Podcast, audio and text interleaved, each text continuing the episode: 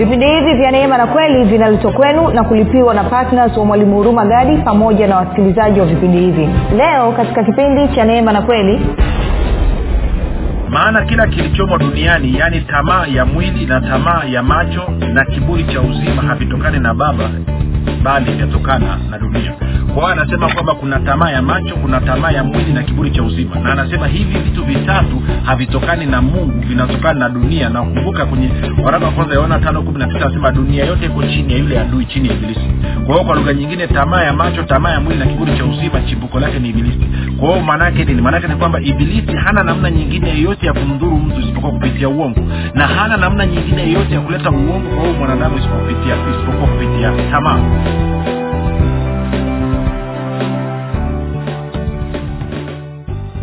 pale ulipo rafiki ninakukaribisha katika mafundisho ya kristo kupitia vipindi vya neema na kweli. Jina langu naitwa huruma gadi. Ninafuraha kwamba umeweza kuungana nami kwa mara nyingine tena ili kuweza kusikiliza kile ambacho bwana wetu yesu kristo ametuandalia.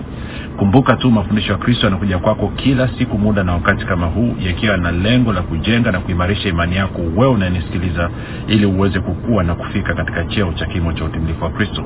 Kwa lugha nyingine ufike mahali uweze kufikiri kama kristo uweze kuzungumza kama kristo na uweze kutenda kama kristo kuufikiri kwako rafiki kuna mchango wa moja kwa moja katika kuamini kwako. Ukifikiri vibaya maana yake ni kwamba utaamini vibaya. Lakini kama utafikiri vizuri ni dhahiri kuwa utaamini vizuri. Na ukiamini vizuri utatenda vizuri. Hivyo basi fanya maamuzi ya kufikiri vizuri. Na kufikiri vizuri ni kufikiri kama kristo. Na ili uweze kufikiri kama kristo huna budi kuwa mwanafunzi wa kristo. Na mwanafunzi wa kristo anasikiliza na kufuatilia mafundisho ya kristo kupitia vipindi vya neema na kweli tunaendelea na somo letu linalosema unafikiri kama nani? Yaani je unafikiri kama kristo au unafikiri kama adamu? Na tumekuwa tuna wakati mzuri kabisa tumekuwa tukiangalia mambo kadha wa kadha na tukaona kwamba unaweza ukafikiri kama adamu ama unaweza ukafikiri kama kristo. Na nilikuwa tupo katika kitabu cha wakolosai mlango ule watatu tukiangalia mambo kadha wa kadha. Na leo nataka nikumegea kitu kingine kidogo kabisa ni kuonyesha jinsi ambavyo kuvua utu wa kale na kuvaa utu, utu mpya kunafanikaje maanake biblia inazungumzia sana. Mtume paulo amezungumza sana kuhusu swala la kuvua utu wa kale na kuvaa utu mpya. Lakini kabla ya kuletea hilo basi nikukumbushe tu kwamba kama ungependa kupata mafundisho hayo kwa njia ya video basi tuna youtube chanel yetu inayokwenda kwa jina la mwalimu huruma gadi. Ukifika pale tafadhali subscribe lakini pia utakapoangalia video yoyote tunaomba uweze ku like pamoja na kushare kama ungependa kupata mafundisho haya kwa njia ya sauti vile vile tunapatikana katika google podcast katika apple podcast na katika spotify. Nako pia tunapatikana kwa jina la mwalimu huruma gadi. Tafadhali ukifika pale subscribe lakini pia utakaposikiliza fundisho lolote tunaomba uweze kushare na watu wengine na kwa kufanya hivyo utakuwa umesababisha kweli ya kristo kusambaa kwa kasi zaidi pia kama ungependa kupata mafundisho ambayo ni zaidi ya haya tunatoa kwa bana ya nusu saa basi mafundisho yaliyo marefu zaidi yanapatikana katika podcast kwa njia ya sauti. Na kama ungependa kupata mafundisho kwa njia ya telegram ama whatsapp basi nakushauri utume ujumbe mfupi ili uweze kuunganishwa kwenye grupu linaloitwa mwanafunzi wa kristo. Tuma ujumbe mfupi tusema ni unge katika namba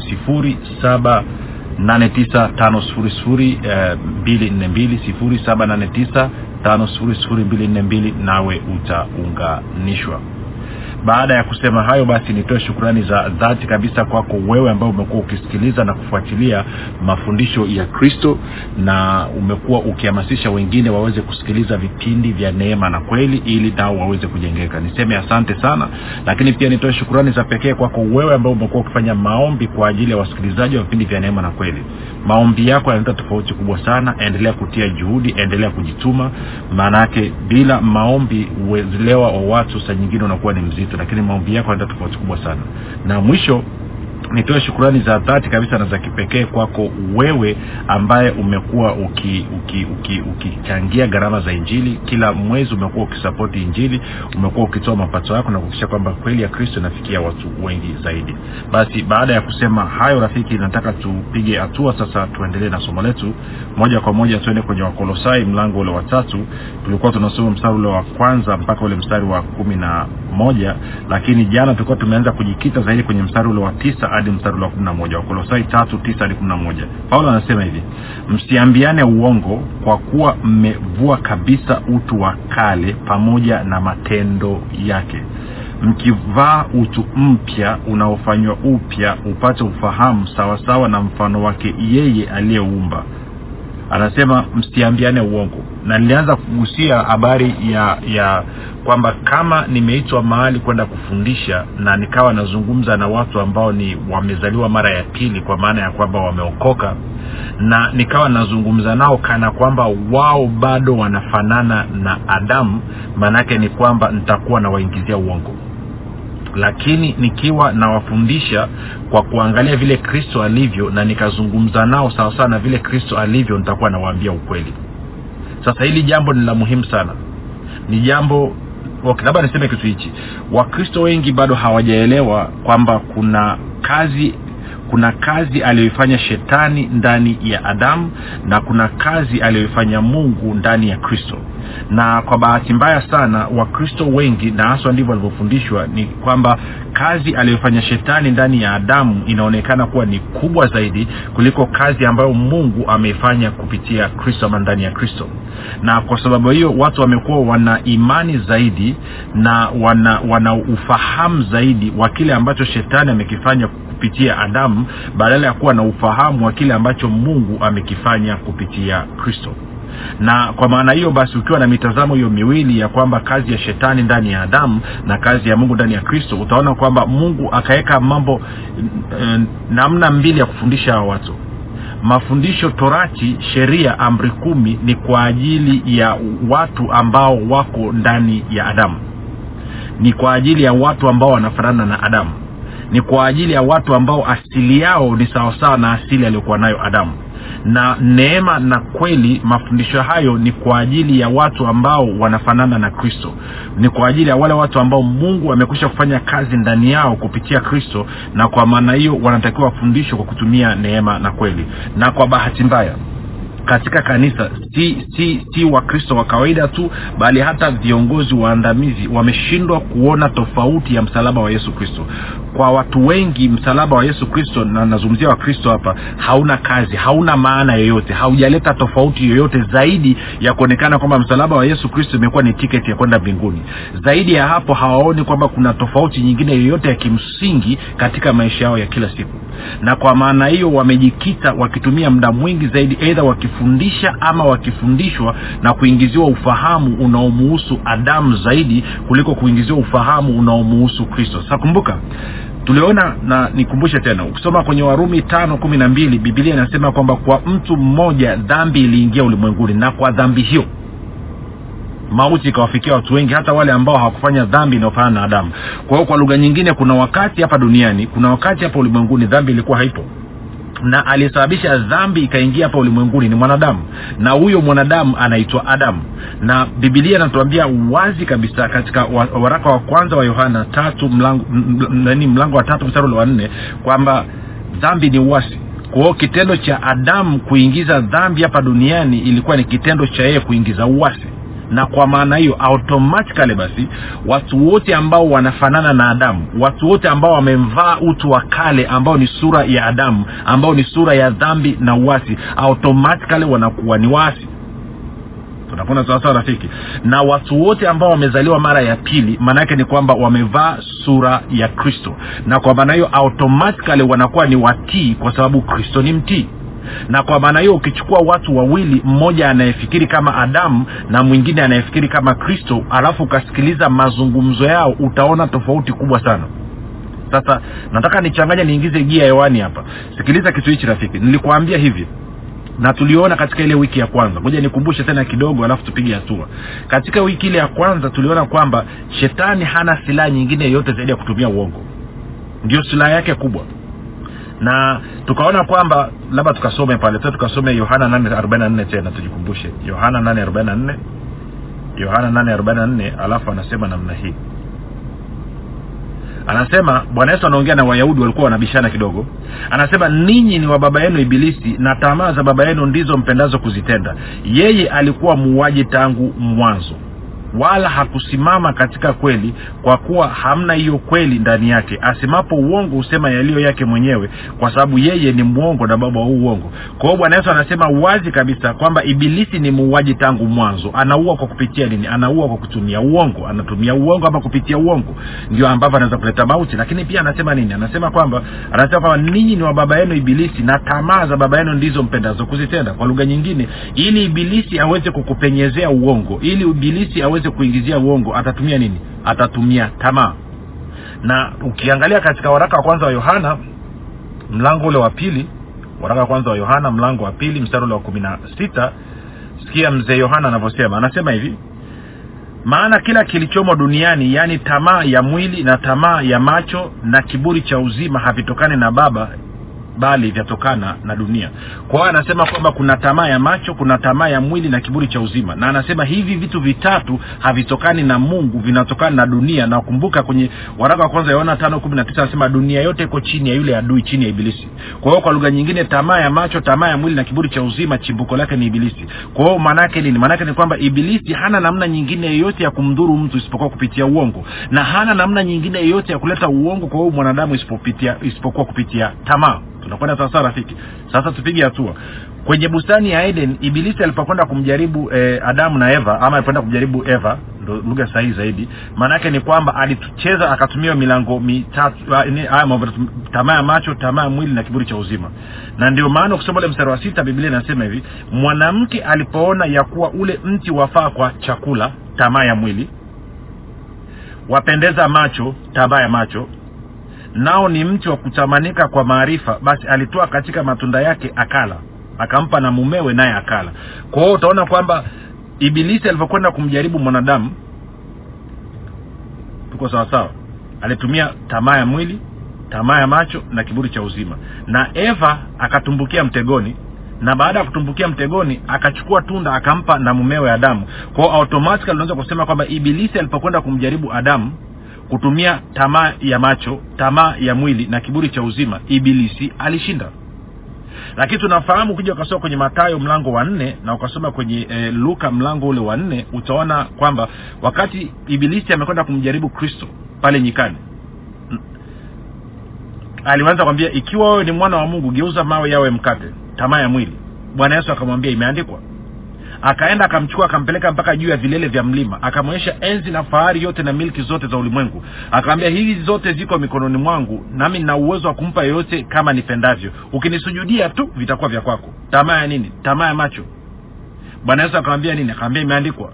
Akamchukua akampeleka bwana yesu mpaka juu ya kilele ama juu ya, ya, ya nini? Juu ya, hekalu. Akaambia jirushe maana imeandikwa ataagiza malaika wa kuchukua mikononi mwao. Bwana nini? Kiburi cha uzima bwana yesu anamjibu nini? Imeandikwa. Baadaye tunaona ibilisi akaondoka akamwachia bwana yesu. Kwao maana yake nini? Ibilisi alipokutana na kristo akamjaribu katika mambo hayo matatu ibilisi alishindwa.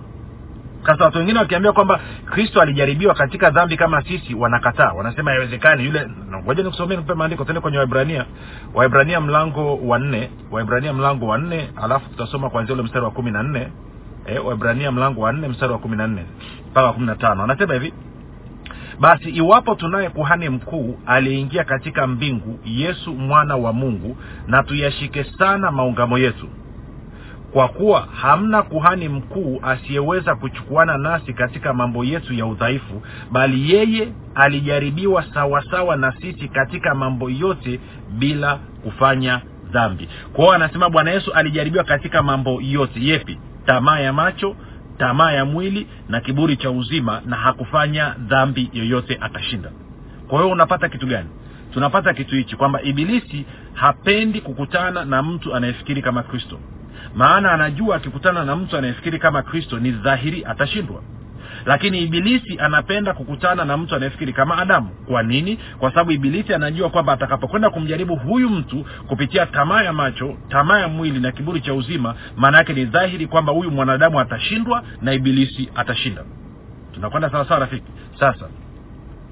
Ndio maana mtume paulo amekuwa anasisitiza. Anasema vueni utu wa kale. Unavuaje utu wa kale? Unauvua utu wa kale kupitia kubadilisha namna ambavyo unafikiri anasema vaa utu mpya. Unavaaje utu mpya? Unavaa utu mpya kupitia namna ambavyo unafikiri. Tunakwenda sawa? Turudi wakolosai tatu sasa tisa na kumi utanyelewa wakolosai tatu tisa na kumi. Haleluya. Wakolosai tatu tisa na kumi anasema hivi. Anasema msiambiane uongo kwa kuwa mmevua kabisa utu wa kale pamoja na matendo yake mkivaa utu mpya unaofanywa upya upate ufahamu ama maarifa sawasawa na mfano wake yeye aliyeumba.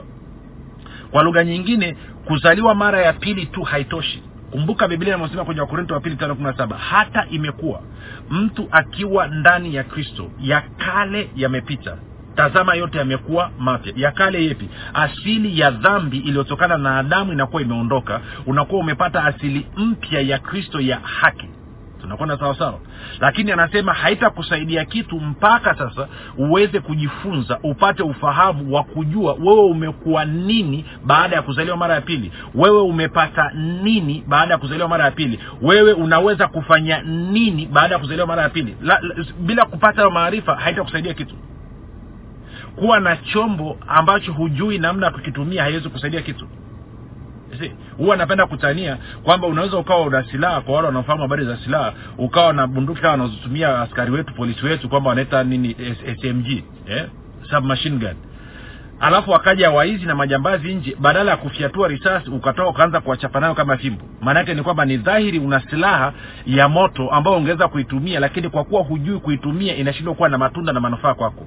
Na wakristo wengi baada ya kuzaliwa mara ya pili pamoja na kwamba wamepata asili mpya kabisa hawajui hiyo asili mpya walioipata hawaelewi namna ya kuenenda katika hiyo asili mpya. Hawajui namna gani watumie hiyo asili mpya ili kuweza kuishi maisha ya ushindi kila siku. Na ndio maana paulo anakuja anasema msiambiane uongo. Kwa nini? Kwa sababu mmevua utu wa kale. Na sasa mmevaa utu mpya ambao unatakiwa ufanywe upya upate ufahamu sawasawa na mungu ambaye ameumba huo utu mpya. Na kwa maana hiyo basi nitakapokuja nikaanza kuzungumza na wewe ulizaliwa mara ya pili ambaye asili ya dhambi imeondoka ya kale yameondoka nikaanza kuzungumza na wewe kana kwamba bado na asili ya dhambi kwa maana unafanana na adamu maana yake ni kwamba nakwambia uongo. Sijui kama rafiki? Nikizungumza na, na watumishi mnisikilize muda wowote na wakati wowote utakapozungumza na mtu aliyezaliwa mara ya pili ukazungumza naye kana kwamba bado yeye ni mwenye dhambi kana kwamba bado yeye anafanana na adamu huyo unamwambia uongo. Ndicho ambacho paulo anasema hapa. Ndio maana paulo ni kuonyesha katika wakorinto wa kwanza mlango ule wa sita mstari wa tisa anaanza kueleza watu walioko duniani ni watu wa namna gani. Kwamba ni walevi waizi wazinzi na kadhalika na kadhalika na kadhalika. Anasema na ninyi baadhi yenu zamani sio sasa hivi zamani mlikuwa hivyo lakini anawakumbusha sasa. Anasema lakini mlioshwa lakini mlitakaswa lakini mlihesabiwa haki katika jina la bwana wetu yesu kristo na kwa roho mtakatifu. Kwa hiyo anasema haya mambo haya yanayoendelea katikati yenu ni mambo yanayofanywa na watu wa duniani sio watu waliozaliwa mara ya pili na ninyi kumbukeni kwamba sasa hivi ninyi ni watakatifu ninyi ni wenye haki ninyi hamna hatia ninyi hamna mawaa wala lawama mbele za mungu. Hivyo ndivyo ambavyo mnatakiwa kufikiri. Kwa nini? Kwa sababu ukibadilisha kufikiri kwako automatikali kuamini kwako kutabadilika na ukibadilisha kuamini kwako maanaake kuzungumza kwako kutabadilika na kutenda kwako kutabadilika. Huwezi ukabadilisha namna ya unavyotenda na kuzungumza mpaka umebadilisha namna ambavyo unafikiri sasa tena nikaanza kugusia kitu. Tende kwenye matayo saba. Kwenye matayo saba bwana yesu anazungumza mambo mazuri kabisa. Na nataka utege sikio. Kumbuka tunaangalia anasema msiambiane uongo. Kwa nini? Kwa sababu mmevua utu wa kale mmevaa utu mpya. Katika matayo, ma, ma, mlango wa saba mstari wa kumi na tano angalia bwana yesu anavyosema. Anasema jihadharini na manabii wa uongo watu wanaowajia wamevaa mavazi ya kondoo walakini kwa ndani ni mbwa mwitu wakali. Anasema mtawatambua kwa matunda yao. Je watu huchuma zabibu katika miiba au tini katika mibaruti? Vivyo hivyo kila mti mwema huzaa matunda mazuri na mti mwovu huzaa matunda mabaya. Mti mwema hauwezi kuzaa matunda mabaya wala mti mwovu kuzaa matunda mazuri. Kila mti usiozaa tunda zuri hukatwa ukatupwa motoni ndipo sa kwa matunda yao mtawatambua. Sasa kuna mambo kadhaa ya kuyazungumza hapa. Kitu cha kwanza anasema kwamba namna ya kujua manabii wa uongo ni kuangalia matunda ambayo wanayatoa Ah, kwa nini? Anasema kwa sababu aina ya mti inatambulikana kwa matunda. Sasa ngoja ngoja nirudie ni tena mstari wa kumi na sita mpaka wa kumi na saba. Anasema mtawatambua kwa matunda yao. Je watu huchuma zabibu katika miiba au tini katika mibaruti? Vivyo hivyo kila mti mwema huzaa matunda mazuri na mti mwovu huzaa matunda mabaya. Kwa anasema mti mwema unatoa matunda mazuri mti mwovu unatoa matunda mabaya. Alafu anasema mti mwema hauwezi kuzaa matunda mabaya wala mti mwovu kuzaa matunda mazuri. Huyu ni bwana yesu anazungumza rafiki. Anasema mti mwema hauwezi kuzaa matunda mabaya na wala mti mwovu hauwezi kuzaa matunda mazuri. Haya ni, hii ni kauli ya bwana yesu mwenyewe. Sio kauli ya mtu mwingine yeyote. Ni yesu mwenyewe ambaye ndiye neno ambaye ndio kupitia yeye kila kitu kimeumbwa. Anasema mti mwema hauwezi hata siku moja kuzaa matunda mabaya wala mti mwovu kuzaa matunda mazuri. Sasa anamaanisha nini anavyozungumzia mti na matunda? Ili tuweze kuelewa kinachozungumziwa hapa twende matayo kumi na mbili alafu tukirudi hapa mambo atakuwa amekaa sawasawa. Kwenye matayo kumi na mbili tuanze mstari wa thelathini na tatu. Matayo kumi na mbili thelathini na tatu. Anasema namna hii. Anasema ufanyeni mti kuwa mzuri na matunda yake kuwa mazuri au ufanyeni mti kuwa mbaya na matunda yake mabaya. Kwa maana kwa matunda yake mti hutambulikana. Kwa matunda yake mti hutambulikana. Kwa matunda yake mti hutambulikana. Kumbuka kule kwambia nini? Mti mwema hauwezi kuzaa matunda mabaya na mti mwovu hauwezi kuzaa matunda mazuri. Kwao thelathini anasema enyi wazao wa nyoka mwawezaje kunena mema mkiwa wabaya? Maana kinywa cha mtu huyanena ya ujazayo moyo wake.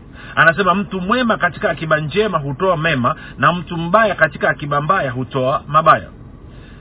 Sasa anasema nini? Anasema mti ni mtu maneno ni matunda ntarudia tena. Mti ni mtu maneno ni matunda. Kwa anavyosema kwamba mti hutambulikana kwa matunda yake maanake ni kwamba sema ukitaka kujua huyu mtu ni mtu wa namna gani sikiliza maneno anayozungumza. Lakini amesha kuambia kwamba mti mwema hauwezi kuzaa matunda mabaya na mti mbaya hauwezi kuzaa matunda mazuri. Kwa hiyo maana yake nini? Kabla mimi na wewe hatujaokoka kabla mimi na wewe hatujazaliwa mara ya pili tulikuwa ni miti mibaya kwa lugha nyingine tulikuwa tunafanana na adamu mti mbaya. Baada ya kuokoka baada ya kuzaliwa mara ya pili tumekuwa ni mti mzuri. Mti unaofanana na kristo ni mti mwema. Tunafanana na kristo. Na amekwambia mti mwema unatoa matunda mazuri na mti mbaya mti mwovu unatoa matunda mabaya. Kwao kabla ya kuzaliwa mara ya pili tulikuwa ni waovu. Matunda yetu yalikuwa ni mabaya. Baada ya kuzaliwa mara ya pili tumekuwa ni mti me, mti mwema matunda yake ni matunda mazuri. Kwa wewe ulizaliwa mara ya pili wewe ambaye unamkiri yesu kristo kuwa bwana mkozi wa maisha yako anasema wewe ni mti mzuri. Wewe ni mti mwema unayezaa matunda mazuri. Wewe ni mti mwema unayezaa matunda mazuri. Na yule ambaye hajazaliwa mara ya pili ni mti mwovu ambao unazaa matunda mabaya. Na mti mwovu maana yake ni wale ambao wamechukua sura ya adamu. Na mti mwema ni wale ambao wamechukua sura ya kristo sasa kumbuka mti unakuwa mti baada ya kupandwa na kuoteshwa. Na, na, na kwa maana hiyo mimi na wewe tulipokuwa zamani tuna sura ya adamu sura ya dhambi tuliipata kwa kuzaliwa mara ya pili mbegu ya nani? Mbegu ya mzazi wako baba yako iliingia ikakutana na yai la, la mama yako na then ukazaliwa. Lakini tukazaliwa tukiwa tuna asili ya dhambi. Lakini katika kuzaliwa mara ya pili maanaake ni kwamba mbegu ya mungu neno la mungu petro wa kwanza mlango ule wa kwanza mstari wa ishiri na tatu neno la mungu mbegu isiyoharibika idumuia hata milele ilikutana ikatengenezwa kwa nguvu na uwezo wa roho mtakatifu tukazaliwa mara ya pili. Kwa hiyo tulivyozaliwa katika mwili tulizaliwa tukiwa tuna asili ya adamu ambayo ni asili ya uovu na kwa maana tulikuwa nini? Ni mti mwovu wenye kuzaa matunda mabaya. Tulipozaliwa mara ya pili tukawa tumechukua asili ya haki asili ya kristo na tukawa mti mwema ambao unazaa nini? Unazaa matunda mazuri.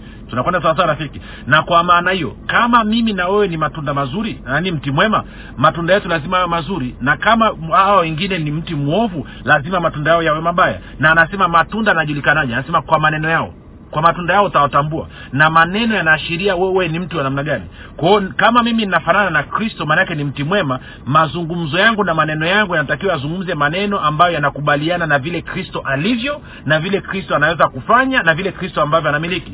Kama mimi ni mti mwovu maanaake ni kwamba maneno yangu lazima yakubaliane na vile ambavyo adamu alivyo ambayo ni mti wa uovu na kwa maana hiyo lazima nianze kuzungumza sana na vile adamu alivyo vile ambavyo adamu anaweza kufanya na vile ambavyo adamu anamiliki na ukisikiliza mazungumzo ya wakristo wengi sana wanazungumza kana kwamba wanafanana na adamu ili hali wanafanana na kristo. Na bwana yesu anasema kila neno lisilo maana mwanadamu atalitolea hesabu. Matayo kumi na mbili thelathini na sita. Haiwezekani wewe unafanana na kristo alafu ukazungumza kama adamu. Anasema kwa maneno yako utahukumiwa na kwa maneno yako utahesabiwa haki. Kwa hiyo wewe ulizaliwa mara ya pili ukizungumza kama adamu maanaake ni kwamba bwana yesu anasema lazima utoe hesabu mbele ya kiti cha enzi. Na muda umetuishia sasa kama ungependa kumpokea yesu kristo kuwa bwana mwokozi wa maisha yako fanya maombi yafuatayo ili utoke kwenye mti kuwa mwovu uwe mti mwema. Sema bwana yesu leo hii ninakukaribisha katika maisha yangu ili uwe bwana na mwokozi wa maisha yangu. Tawala kila eneo la maisha yangu. Asante kwa maana mimi sasa ni mwana wa mungu mimi ni mti mwema. Rafiki kwa hayo maombi mafupi kabisa nakukaribisha katika familia ya mungu. Ninakukabidhi mikononi mwa roho mtakatifu ambako ni salama. Tuandikie tujulishe mahali ulipo tuweze kufurahi na wewe. Tukutane kesho muda na wakati kama huu. Jina langu naitwa huruma gari na yesu ni kristo.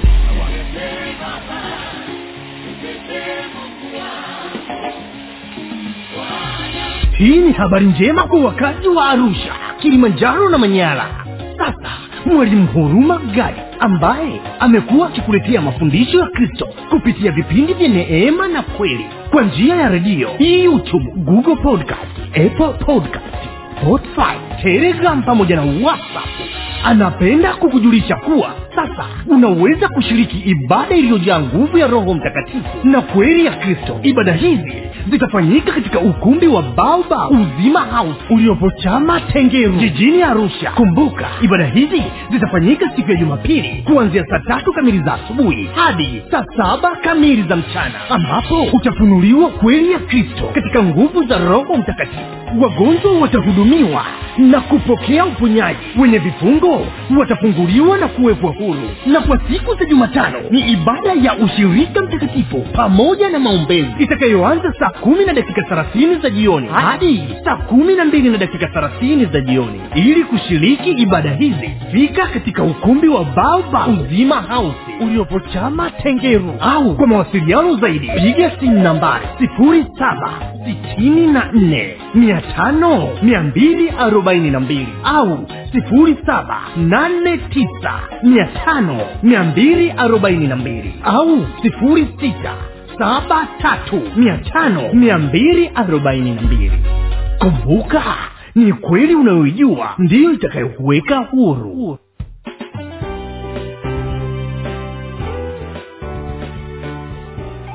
umekuwa ukisikiliza kipindi cha neema na kweli kutoka kwa mwalimu hurumagadi kwa mafundisho zaidi kwa njia ya video usiache kusubscribe katika youtube channel ya mwalimu hurumagadi na pia kumfuatilia katika apple podcast pamoja na google podcast. Kwa maswali maombezi ama kufunguliwa kutoka katika vifungo mbalimbali vya bilisi tupigie simu namba 7645242 au 7895242 au 6735242